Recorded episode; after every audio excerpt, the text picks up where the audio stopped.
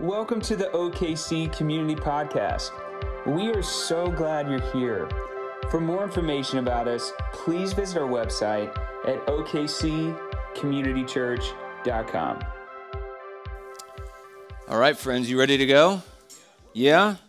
You should have got fired up with that worship. It was amazing today. Uh, so we are con- we are continuing in our series about Jesus.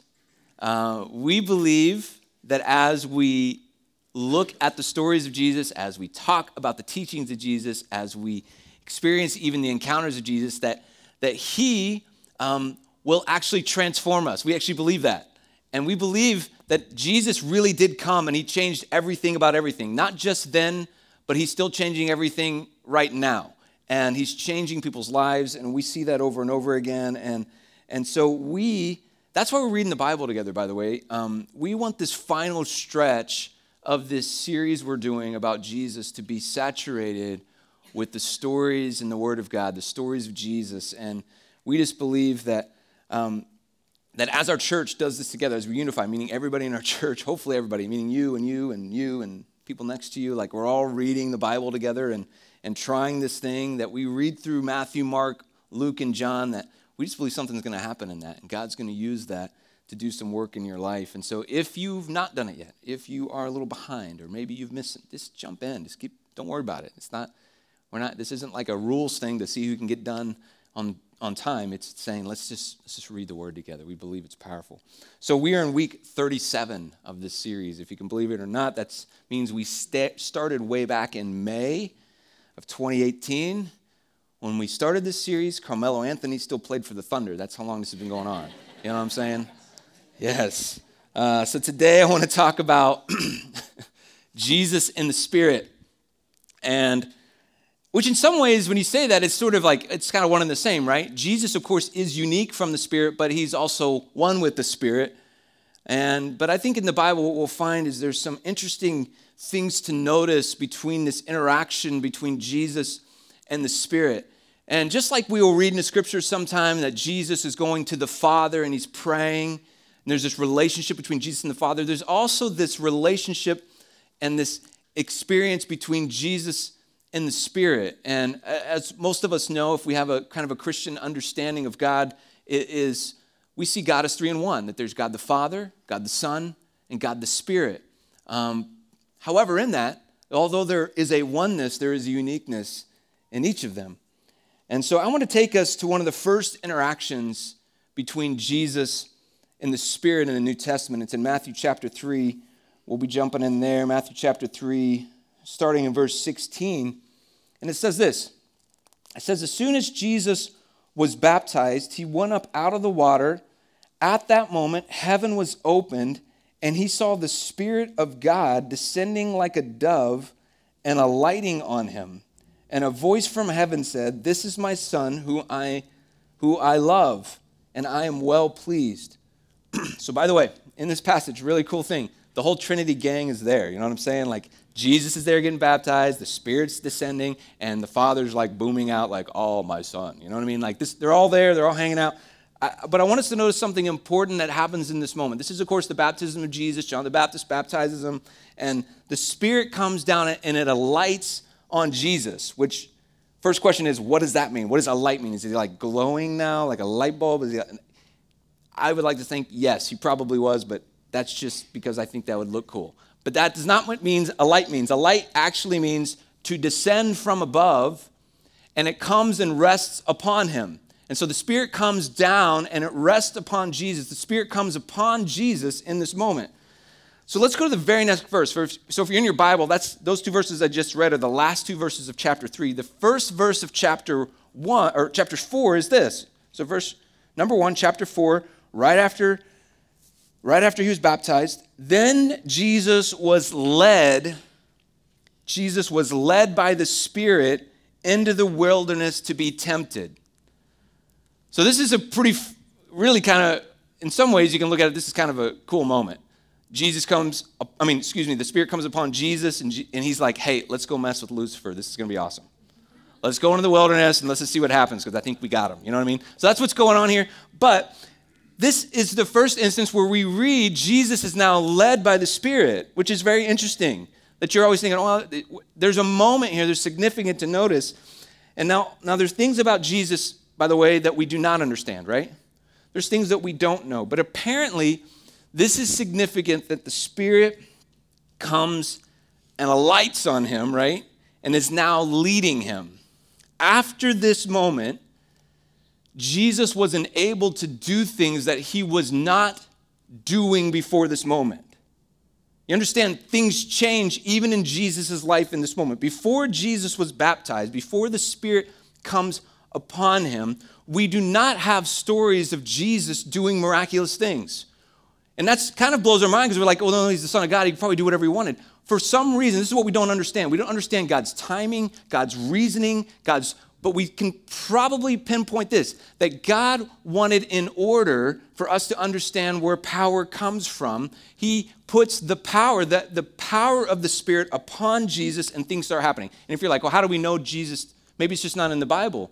I kind of think that if Jesus, when he was a kid, like fed 5,000 people at, at Nazareth Junior High School when he was 12 years old with some holy mackerel out of the Sea of Galilee or something. Like, if he did that, we would know about it. You know what I mean? It would have been recorded. Oh, when Jesus was 12, he did this. But we didn't hear about it. And so, since there's no stories about it, in fact, later, do you remember when he's in his hometown and he's doing all these miraculous things? What does the hometown say? Who is this guy? Where does he get these miraculous powers? Isn't he the carpenter's son?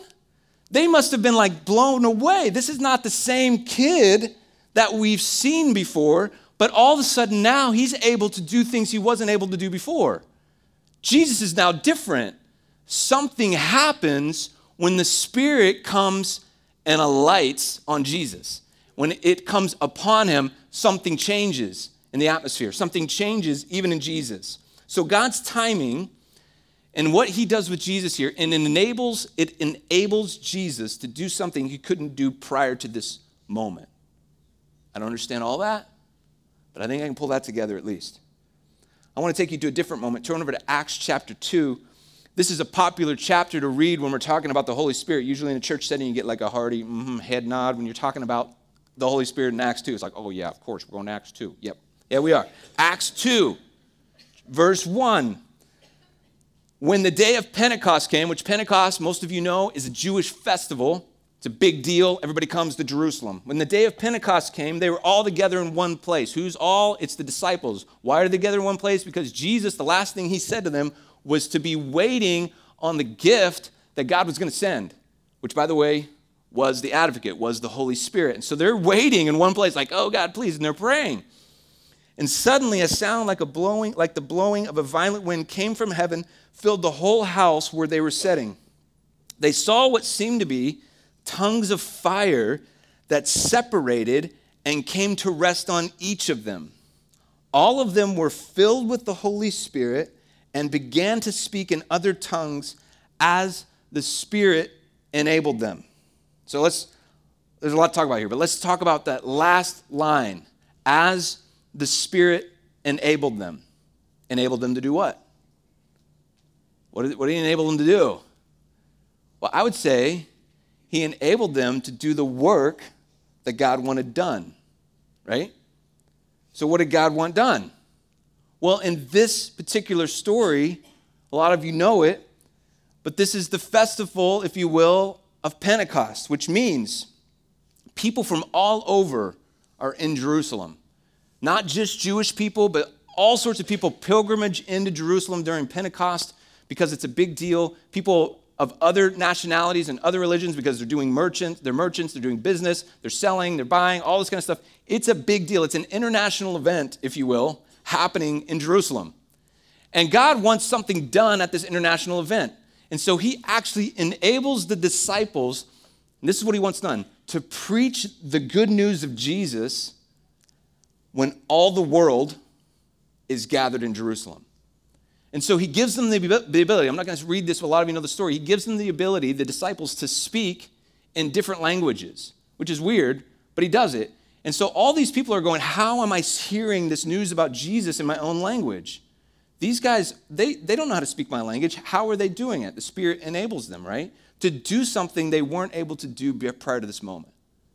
And so now they're doing this thing where they're speaking in another language and they're hearing the word of God and hearing and guess what? All these people from different places, they go home and they've now have the story of God and the story of Jesus and they begin telling the story of Jesus and the gospel begins to spread throughout the world. You think God had a good strategy? Hey, let's get everybody together at Pentecost, tell them about Jesus, and then they'll go spread the good news. So, this is what he does. And this one day, right? This is the day that 3,000 people came to know Jesus. 3,000 people come to know Jesus after Peter, really, all of them are speaking these different languages. Peter gives this message. God enables them to preach the gospel, if you will, and enables them to do a work that they were not able to do prior to this moment. This sounds very much, let's think about this moment. The tongues of fire come upon them. It sounds like very similar to what we see in Jesus, where the Spirit of God alights, descends on Jesus, comes upon him. All of a sudden, the Spirit of God starts blowing in, and these tongues of fire descend, alight on these people, and now they are able to do something they weren't able to do prior to this moment. Are, are you with me? Okay. Peter and John. So, so after this moment, the, the disciples start doing all sorts of things they couldn't do before. 3,000 people come to know Jesus. They couldn't do that before. Then, even in the very next chapter, chapter 3, it starts out with the story of Peter and John going. They see a disabled man.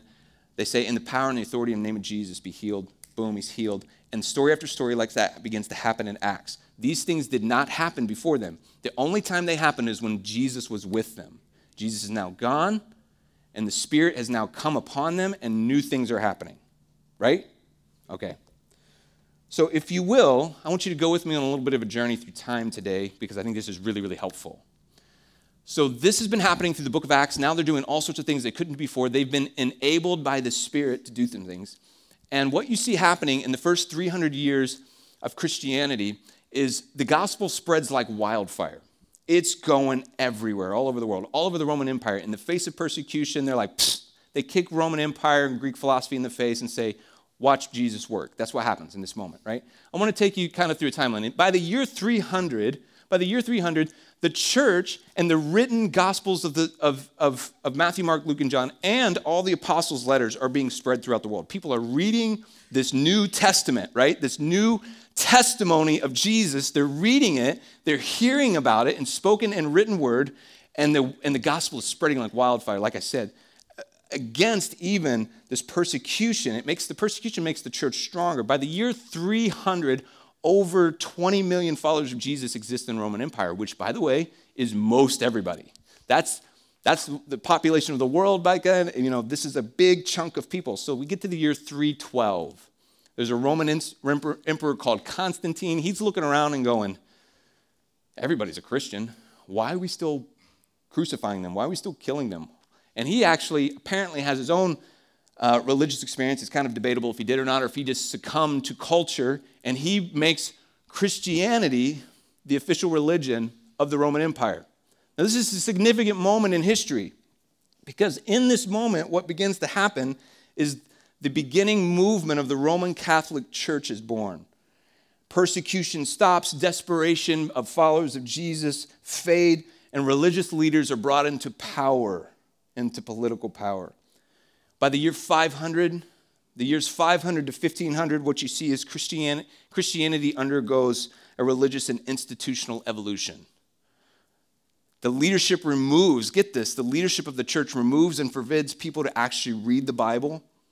And they say the only time you can read the Bible is actually when you go to church and you'll hear it read to you, but it's going to be read in its, uh, they called it its official language, its original language, which they read in Christian, if you will, Catholic Mass in Latin, which, by the way, was not the original language. They got that one wrong. But they would read in a language that nobody understood. So you'd go to church, some dude would be reading in Latin, and nobody understood what he was saying. Nobody was reading the Bible, nobody was hearing the Bible anymore. And so what happens in the years 500 to 1500 is a whole bunch of bad things. Perhaps this is why this time is called the Dark Ages. Perhaps this is why the church historically goes off the rails during this time. And you see things like the Crusades and slavery and imperialism and all these things that get credited to the church that Jesus had nothing to do with. The people in the church become disabled, if you will, to do the work that they were able to do at one time. 1500s comes along. some monks are bored and they're sitting around and they begin to secretly translate the Bible from Latin into their own languages. And then they had a thought maybe people should read this. Maybe they should actually know what this says. And so these guys, most notably a guy named Martin Luther, translates the Bible from Latin and Hebrew and the original languages of Greek into German. And then a guy named William Tyndale translated, translates it into English. And Luther then, of course, initiates a movement when he nails the 95 Theses to, um, to, the, to, the, to a door of a Catholic church in his town. And he believes that people should be able to not only read the Bible on their own, but that the Bible should be in their own language. And so something happens during the 1500s that we've all heard. It's called the Protestant Reformation. A Reformation is born. People begin to hear the good news of Jesus once again and it changes everything. A faith and understanding of God, it begins to, it begins to rebuild and reestablish roots. And the roots of Christianity are reclaimed by these people in this time. And it takes some time, so you get into the 1600s, and the Protestant Reformation begins to take off. New churches are established. People begin reading the Word of God and all sorts of discovery happen. Can you imagine if you've never heard the Word of God, but you have only seen it displayed in a Christian Mass, or excuse me, a Catholic Mass, and then so you start reading the Bible and you go, whoa, whoa, whoa. Oh, I want this. I had no idea that this is what it was really about. And so people start to really chase after God. And in the 1700s, you see some of the first, what you would call modern day revivals start. The Methodist revival happens with John and Charles Wesley. Um, George Whitefield begins to uh, make his moves through uh, Europe. The first Great Awakening in America happens. Jonathan Edwards, thousands are saved. In the 1800s, you see more revivals happening all over the Western world are popping up. Australia, pretty much every Western cultured country has a revival of some sort. Um, the Second Great Awakening happens in the early 1800s with people like Charles Finney. The Third Great Awakening happens in America uh, with people like D.L. Moody and Charles Spurgeon, that some of you guys have heard of. And then in the 1900s, you get to the 20th century and you see even bigger revivals. You see the Welsh revival, which I've referenced a number of times, Azusa Street revival in Los Angeles, Toronto happened in the 90s. You see Pentecostal revivals, the Hebrides revivals, which happens in the outskirts of Scotland. And these revivals not just break out in the Western cultures, but they finally break through in the Eastern cultures and the Southern cultures. And you see South America explode in Christianity. You see China, right? And the, the underground movement in China, the house church movement, what's called, it's really a revival where millions of people come to know Jesus in China, a communist nation that is persecuting and law, the law forbids people to be Christians, right? And you see millions come to know Jesus in the 1900s. See, the revival of the church that started in the 1500s, it began with what? Reopening God's Word. It began with reopening God's Word and the stories of Jesus and the stories of what He taught us and how He showed us how to live and what He said to us. It began to change everything once again. And in this redemptive work, it was not just for the purposes of people reading the Bible and going, oh, Jesus forgives me of my sin. I can go to heaven because of Jesus. That it became bigger than that. It wasn't just a story of the redemptive work of Jesus, but they started to understand when they started to read God's word that it was actually a story about a God who doesn't only want to redeem us, but he wants to empower us and enable us to do a work that we couldn't do before. And that when people started understanding that we have been enabled by the Spirit of God, that we can be enabled by the Spirit of God to do things for His purposes. And what is God? What's the work that God wants done? He wants people to hear the story of Jesus. He wants people to come in to His family. And so people begin to really get it. They begin to read God's word and they start to see as they read that story again that not only is this a good story for them, but it's a good story for the world. And so they started telling it. And things started changing.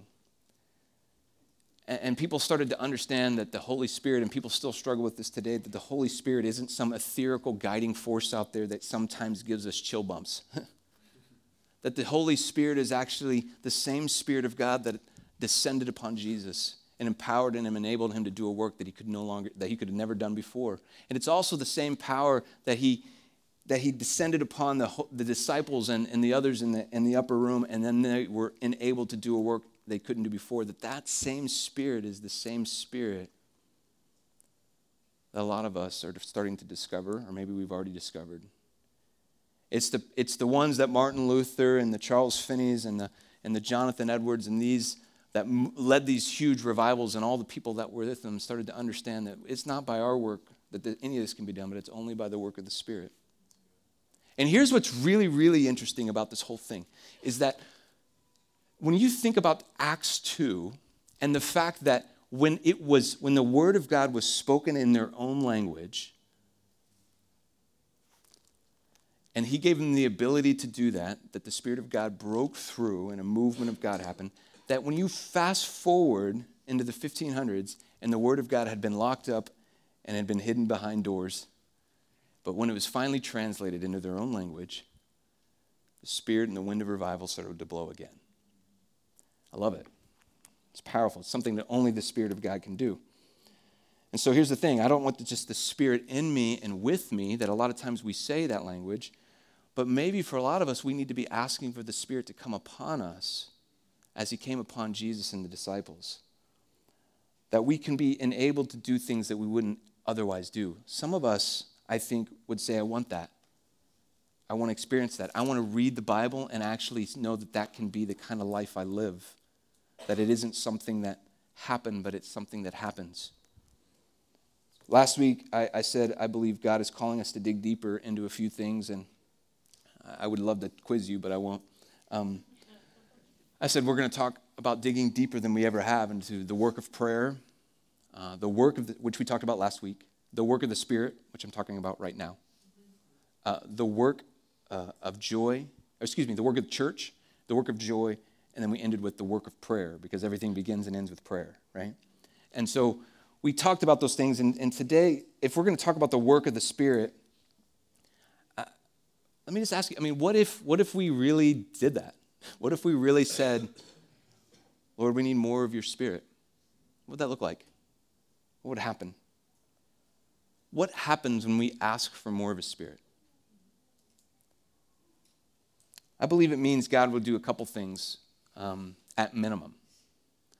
I believe we will see more fruit of the Spirit, because if we're asking for more of the Spirit, then we're certainly going to get more fruit of the Spirit. And we're also going to get more gifts of the Spirit.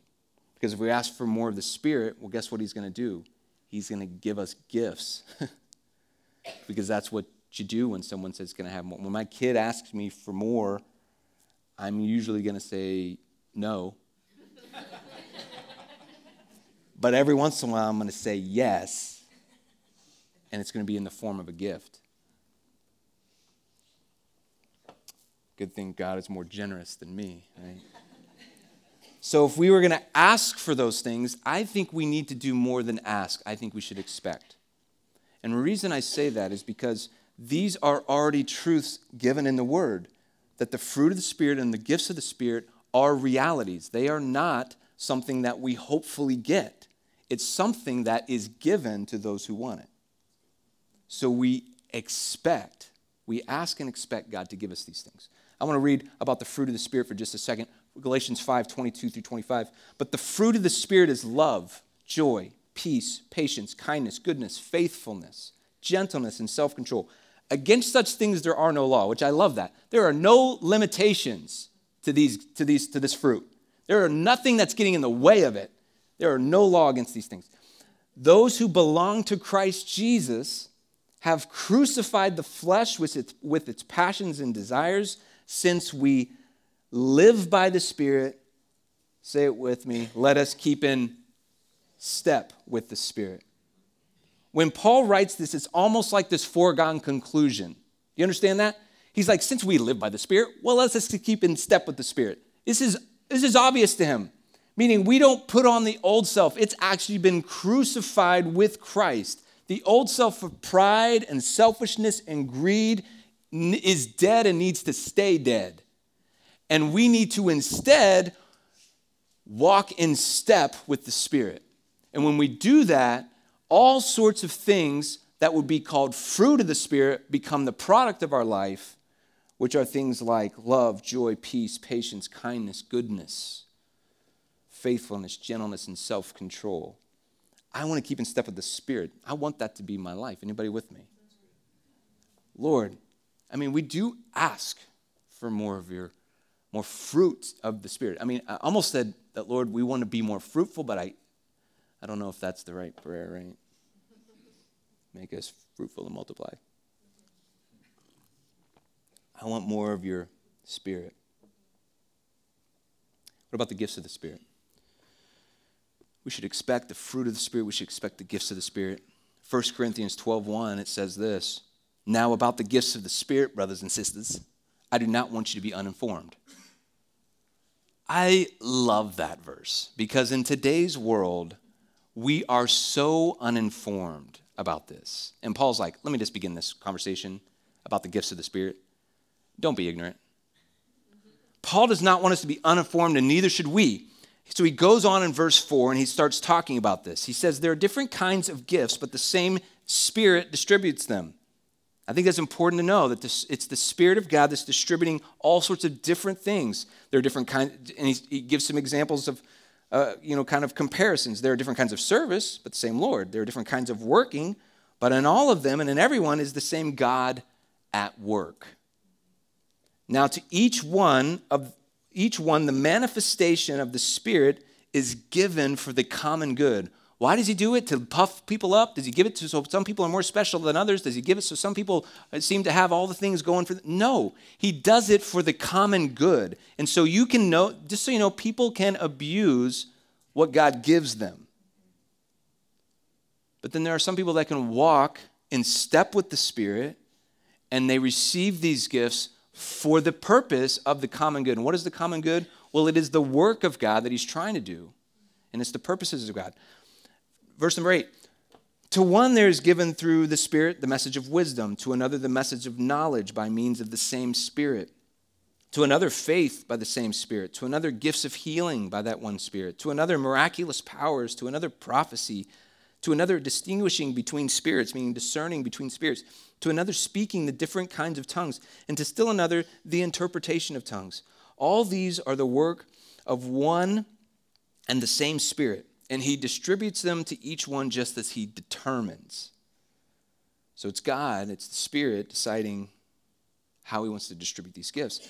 Over in Romans, Paul writes a little bit more about gifts. I'll read this Romans 12, 6 and 8, 6 through 8. We have different gifts according to the grace given to each of us. If your gift is prophesying, then you better go prophesy in accordance with your faith. If it's serving, then you better go serve. If it's teaching, then get after teaching. If it's to encourage, then you better be the greatest encourager ever. If it's giving, then give generously, like a lot, a lot. if it's to lead, do it diligently. If it's to show mercy, do it cheerfully.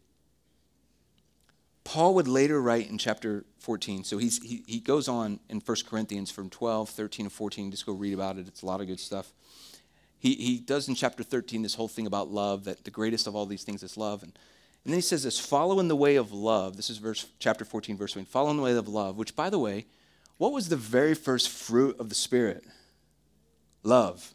Follow in the way of love and eagerly desire the gifts of the Spirit. And then he adds in this little like tagline, especially prophecy, which is then gets everybody like going, oh, I'm confused now. So eagerly desire the gifts. Interesting. He just said that he determines who gets what.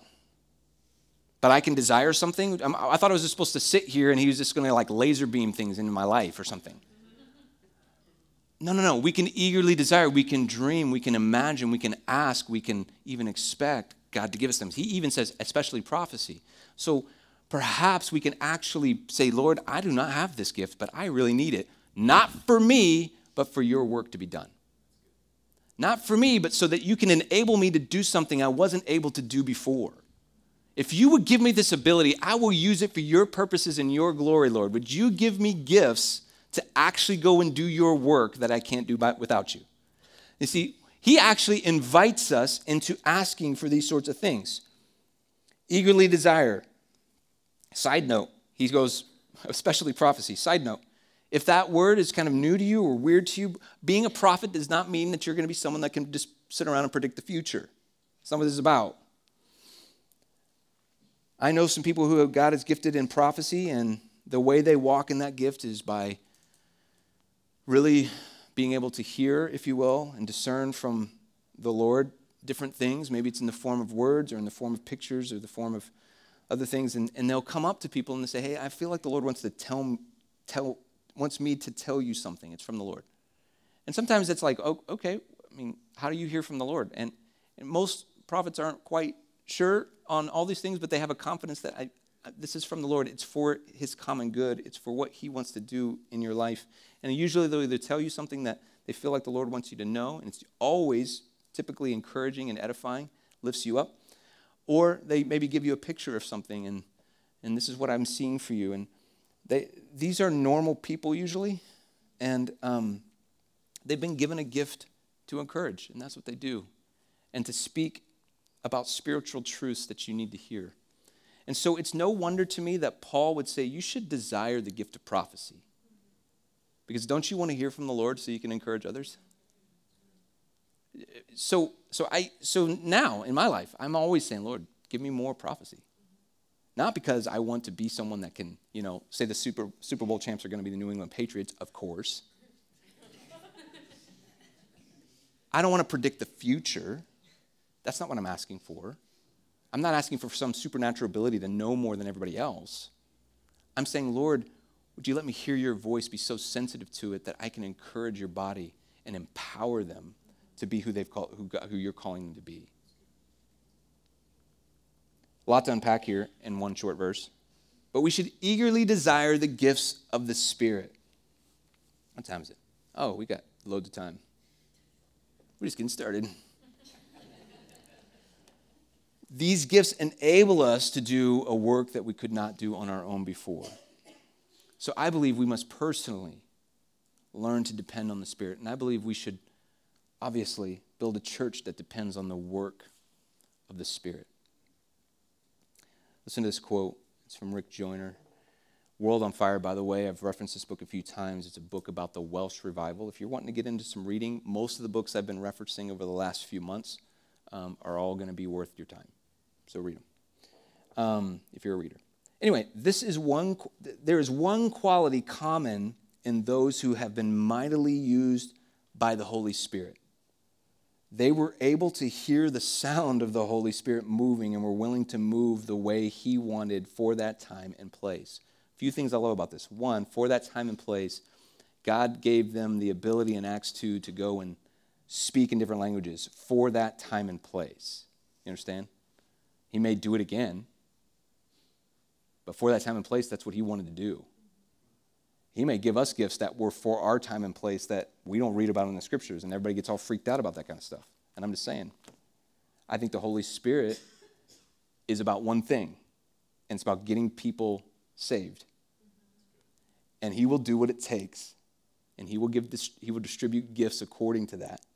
Now, are we going to get off, way off, off the rails and outside of the Bible when we do that? No, don't hear me. Don't, don't like tweet me. Tim says the Bible is unnecessary. I'm not saying that. Anybody use Twitter? I don't even know. That's how deep we can grow in the dependency on the Spirit, though. The other part of that quote that I love is that we can actually hear when the Spirit moves. And we act accordingly. And we do what? We stay in step with the Spirit. Let's go back to the story in Acts chapter 2, and I actually am about to be done in just a couple minutes here.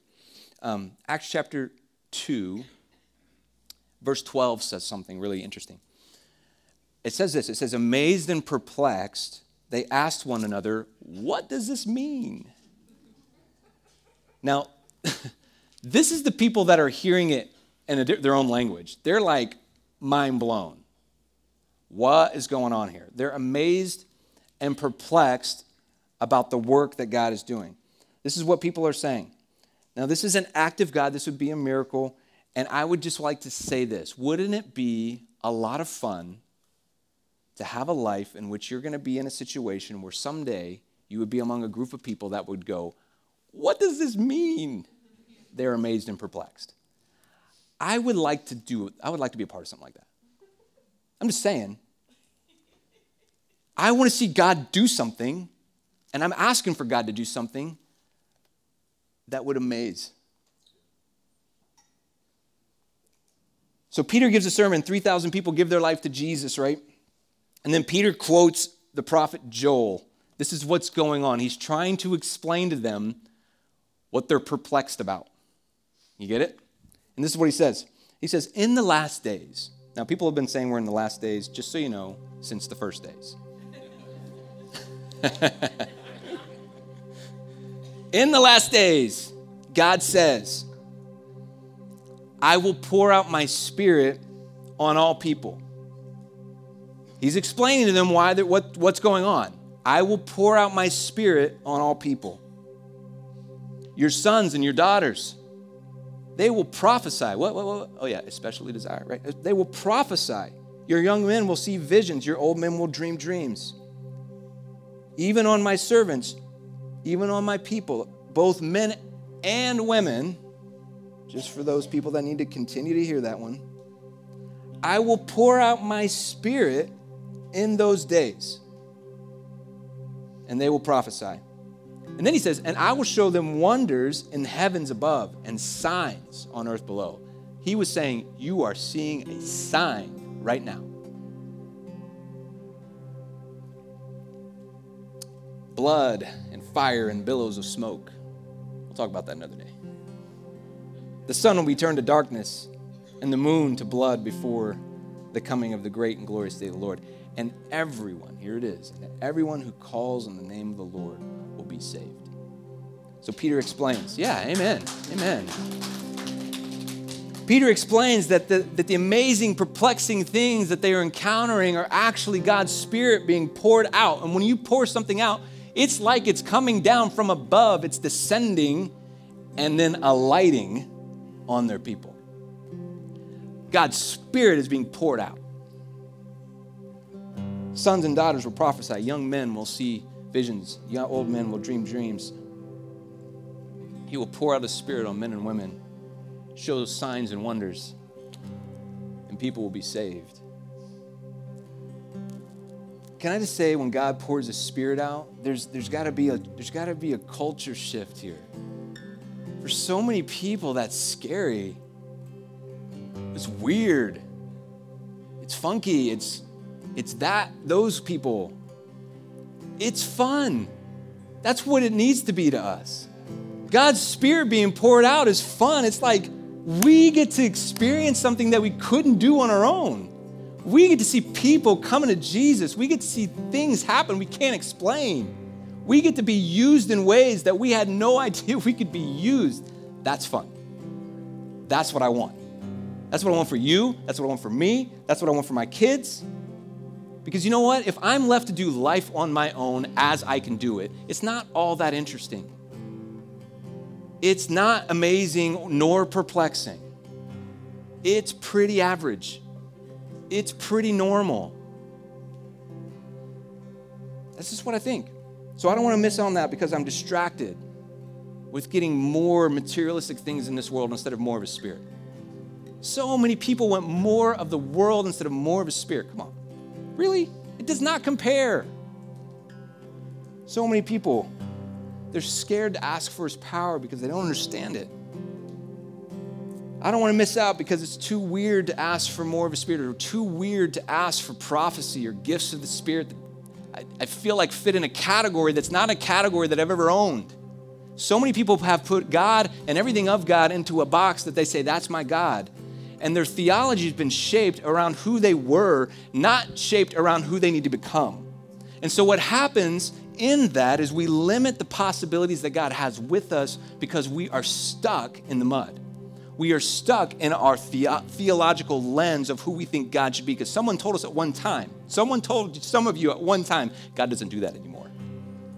God quit doing that when the apostles died. Someone told you that at one time, and you believed it. But you know what? Just like in the 1500s, some people started reading their Bible and they started going, if this is true, I want it. I'm going after it. The wind of revival started blowing and it started changing the world. And you and I are sitting here today because of that, just so you know. You're sitting in this room because some people read the Bible and believed it.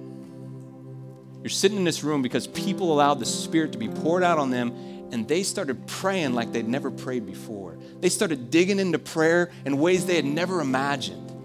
And they prayed and they prayed and they prayed through for your ancestors to come to know Jesus. And you're sitting here today because the Spirit of God was poured out on his people.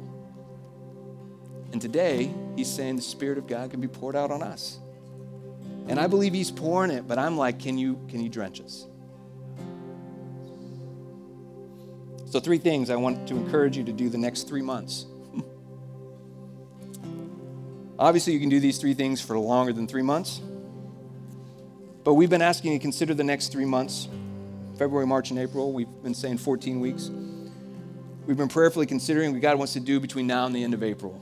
We believe this is a time in which the Lord wants to pour out His Spirit. So, three things. First one, read the Bible. Second one, pray. Pray like you've never prayed before. Change your routine. Get up here and get in our prayer room. Pray. You're like, what do I pray for? Everything. Ask for more. Third thing ask for more. Eagerly desire and ask for more of the Spirit. Ask that the Lord would descend on you like He did the disciples. Ask the Lord to come and pour His Spirit out on your family's life. See what He does. Why wouldn't you ask for that? Why wouldn't you expect it? Because it's a lot of fun, I'm just saying. So, do you need to do other things besides these three things? Nope. I'm just kidding. Yeah, you do. You do. You got a lot of other things to do in life. I get it. You even have other things to do with Jesus. You know? You got to disciple your kids if you have kids. You got to you got to come to church every Sunday. Did you hear that? That's a word from the Lord, prophetic word for you. It's predicting the future every Sunday. Just kidding. You got to serve your community. You got to do things. You got to love your neighbors. I get it. We got a lot on our plates. But these three things are specifically around the work of the Spirit in your life. And I want to see the work of the Spirit in each of our lives, doing things that are new, so that we can be enabled to do a work we could not do before. Anybody with me on that? Would you pray with me? You can bow your heads. We're going to pray and sing a song, and during that song, if you want to come and just begin asking for more right now, you can. We'll have people that you can pray with. You can come to the altar and pray. And It's not just more of the Spirit. Maybe you're like, I need the Spirit to do a work I can't do on my own. You have a huge thing you're facing, no one else to turn to except God. Well, this is the time to come and pray and believe for more, ask for more, and expect more. So, God, we just pray right now that, Lord, this isn't just words today, but this is something that changes, changes our trajectory. It changes how we pray, what we think. God, we want more of you. You're so good. Thank you pray this in your name. Amen. We hope you've enjoyed this week's message. If there's anything we can pray with you about, or if you have questions about God, we'd love to talk with you. Please visit our contact page at okccommunitychurch.com.